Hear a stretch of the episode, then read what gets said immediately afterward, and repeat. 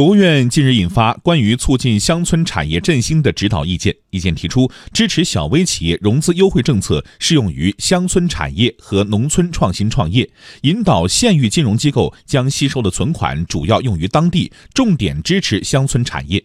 农业农村部副部长于新荣昨天在国新办政策例行吹风会上对相关政策进行了详细解读。央广记者朱敏报道。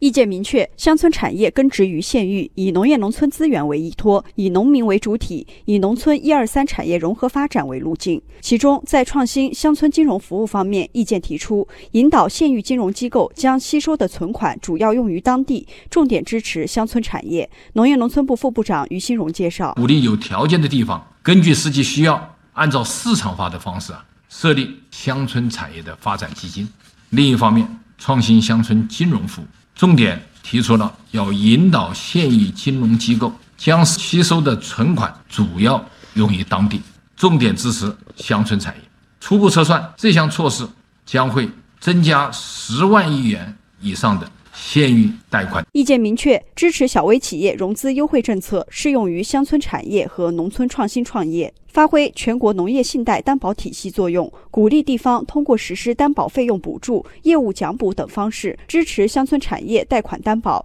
拓宽担保物范围，允许权属清晰的农村承包土地经营权、农业设施、农机具等依法抵押贷款，加大乡村产业项目融资担保力度。支持符合条件的农业企业上市融资。农业农村部乡村产业发展司司长曾衍德在会上指出，目前工商资本每年投入乡村产业的投资都在一万亿元以上，今后还要加强政策引导，鼓励和支持更多的工商资本投入乡村。我们要引导工商资本发展适合规模化、集约化经营的中央业，特别是要发展一些一二三产业融合发展的新产业，通过打造全产业链。成为农村产业融合发展的领军企业，成为农业抱团发展的骨干力量。